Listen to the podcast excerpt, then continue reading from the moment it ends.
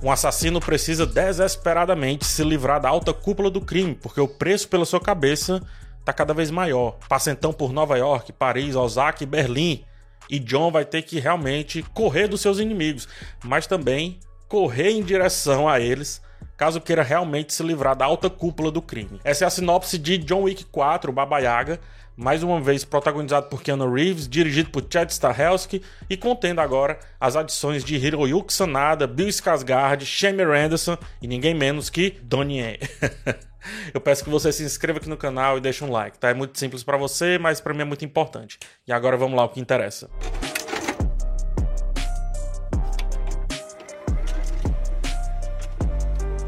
Chegamos ao quarto filme da franquia e eu percebo aqui o comum aumento da visceralidade que as sequências de filmes de ação precisam trazer, né, para justificar que eles existem.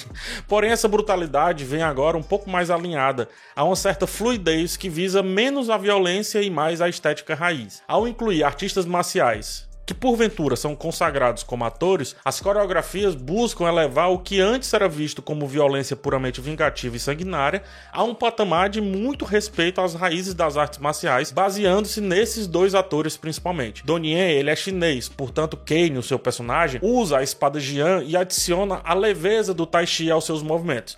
Mais ainda, o seu personagem é cego, transformando o que seria uma dificuldade em um elemento de extrema curiosidade, porque fica aquela pergunta: como é que ele vai fazer isso? Como que ele vai conseguir resolver essa situação? O absurdo ganha suas cenas e é completamente aliado à capacidade de Donnie em misturar o puro e o moderno, né? O leve e o brutal, o agressivo e o bonito. Ele é mestre em fazer isso. E o Sanada, né, o Hiroyuki Sanada, já que ele é japonês, aí ele usa o sabre, a katana. Os movimentos são longos, rasgados, donos de uma amplitude gostosa de ver em tela. O John Wick não, né? Como ele é bielorrusso e também afeito ao lance das armas, a arma branca é usada aqui por ele é o nunchaku. Não corta, mas contunde, amassa, empurra e garante que a câmera possa fechar ali nos seus movimentos. E a gente vê movimentos bem concentradinhos no jiu-jitsu e no judô, utilizando também o nunchaku, né? Aí falando da fotografia, já que eu já dei uma pincelada.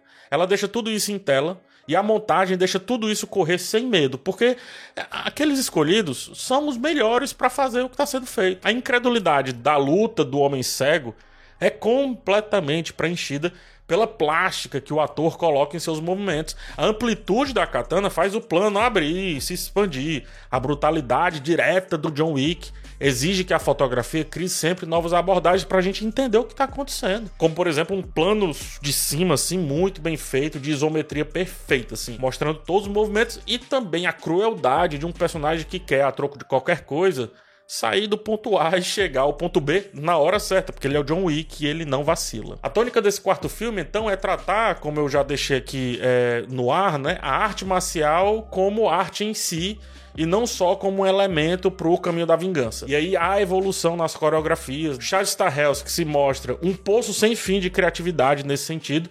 E aí, na dúvida, aposte no novo cenário e esse filme é lotado de novos cenários. A, cena nas escadarias, nas, nas temíveis escadarias que levam lá a Sacré-Cœur, adiciona um elemento interessantíssimo de distração estética do cenário que leva os embates para um outro nível. Além também de trazer o humor físico muito bem pontuado e a sensação que o filme vende o tempo inteiro, que é esse lance da escalada para o Olimpo, né? Desse assassino cansado, porém incansável.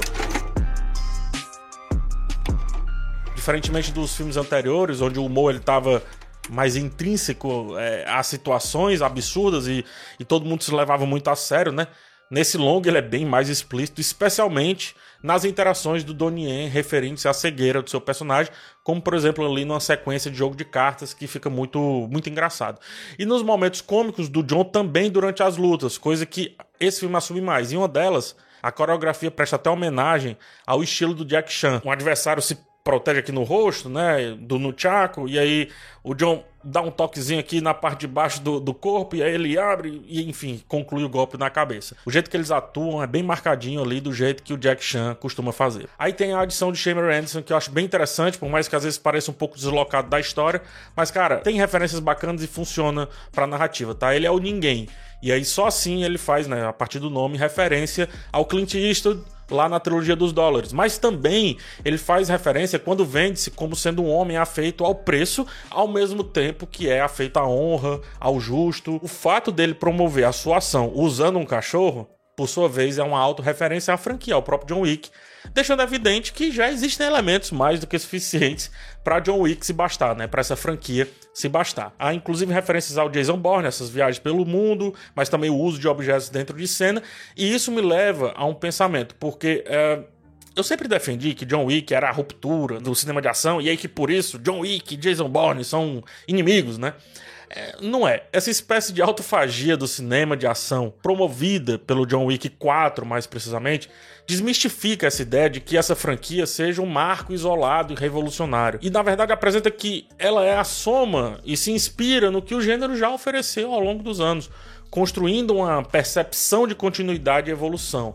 E tudo isso em forma de homenagem, ou seja, não para para tentar trazer esse assunto, né? Aí vamos lá o termo Baba Yaga, que agora foi colocado no título, que faz referência à origem da lenda John Wick lá desde o primeiro filme, que vem dessa ideia dele ser o cara temível e imparável ali, assim como é a Baba Yaga, né? Essa figura lendária do folclore eslavo que ao mesmo tempo é temida e reverenciada. E ambos os personagens, Baba Yaga e John Wick, carregam em si esse aspecto ambíguo. Enquanto a Baba Yaga pode ser uma benfeitora ou uma vilã, John Wick também oscila entre o papel de vingador implacável, do que pode ajudar outros a atingirem os seus objetivos, mas também do homem atormentado por si, pelas próprias missões, pelas próprias ações e pelos próprios conchavos que tem que fazer ao longo da vida. O, o, o próprio John Wick é um poço de dualidades. Ele ao mesmo tempo é elegante e brutal. Esse cara de terno impecável, mas de violência nas suas ações, né? A beleza dos cenários do filme, especialmente as cenas estupendas na França e a incrível sequência de luta no Arco do Triunfo, em contraste com o cenário de guerra e destruição que vai acompanhando a jornada desse protagonista. Jornada que inclusive passa por dilemas também de dupla observação, tá? É sobre o fim da sua aventura, o fim do seu trabalho, mas também, quem sabe, o fim da sua vida, né? Exato momento que você vai parar e teoricamente descansar vem a questão da morte muito presente. O tempo é um elemento muito significativo nesse roteiro. Logo na primeira sequência, a, aparece lá uma ampulheta denunciando que esse signo é importantíssimo e é explorado a partir de dois pontos de vista: o tempo do dia versus o tempo do homem. Quando traz essa questão do tempo do dia não é o sangue ou o ferimento que vai dar qualquer senso de urgência na narrativa, mas sim o nascer ou morrer do sol, o avanço das horas ou o relógio que sempre é consultado pelo John. E quanto ao tempo do homem, o tempo da vida, em face ao tempo que se passou desde que John Wick começou a sua jornada como assassino, a ampulheta reflete o cansaço desse protagonista que dá mais força à sua busca por um fim, né? Um fim dessa sua vida, desses seus problemas, desses seus conchavos aí.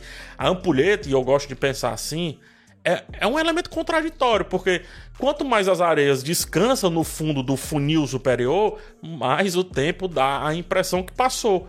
Mas ao pensar que é descanso, é na verdade a areia indo para uma próxima câmara e se colocando pronta para fazer o tempo correr novamente caso um novo ciclo inicie, né? em busca de mais uma vez um suposto descanso. E aí fica nesse sem fim, né? E você aplica isso ao John Wick que funciona perfeitamente. Acompanhamos um homem que havia parado e que agora corre para parar, mas não sabe o que vai acontecer se ele parar sem de fato morrer, sem ele acabar essa é a diferença entre parar e cessar. Portanto, a areia ela só estará livre do destino relacionado ao tempo se a ampulheta for quebrada, né? se for destruída, se ela voltar ali para a praia, por exemplo.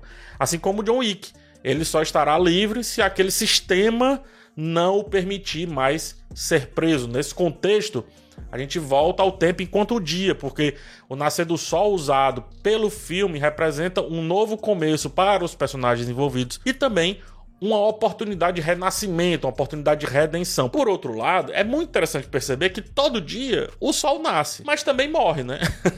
Ou seja, a redenção com tantos esqueletos escondidos no armário, a liberdade sem a tal da ampulheta, e se a areia deixar de ser areia, a ampulheta vai continuar sendo ampulheta? John Wick 4, Baba Yaga, eleva a franquia apresentando uma elegância mais direta e uma abordagem mais profunda, reflexiva e coloca isso num contexto ali do cinema de ação sem abrir a mão dessa ação o tempo inteiro, sempre presente, tá? E comparado ao terceiro filme, por conta dessas questões que eu trouxe, traz muito mais dinamismo e uma alternância muito eficiente entre momentos de tensão e momentos de alívio, o que faz a duração ser menos sentida, apesar de ser muito longo ainda. Aí você vê, a corajosa decisão de simplificar a cena final destaca para mim a evolução na criação de tensão sem depender apenas de combates físicos. É um filme que se torna intenso sem precisar necessariamente de contato. E de quebra, explora a complexidade do mundo do crime e reflete, como eu já trouxe aqui, sobre o tempo e o ser humano, garantindo que se destaque mais uma vez dentro do seu gênero e por isso John Wick continua sendo um dos filmes mais relevantes do cinema de ação dos últimos anos, décadas, se não o mais relevante.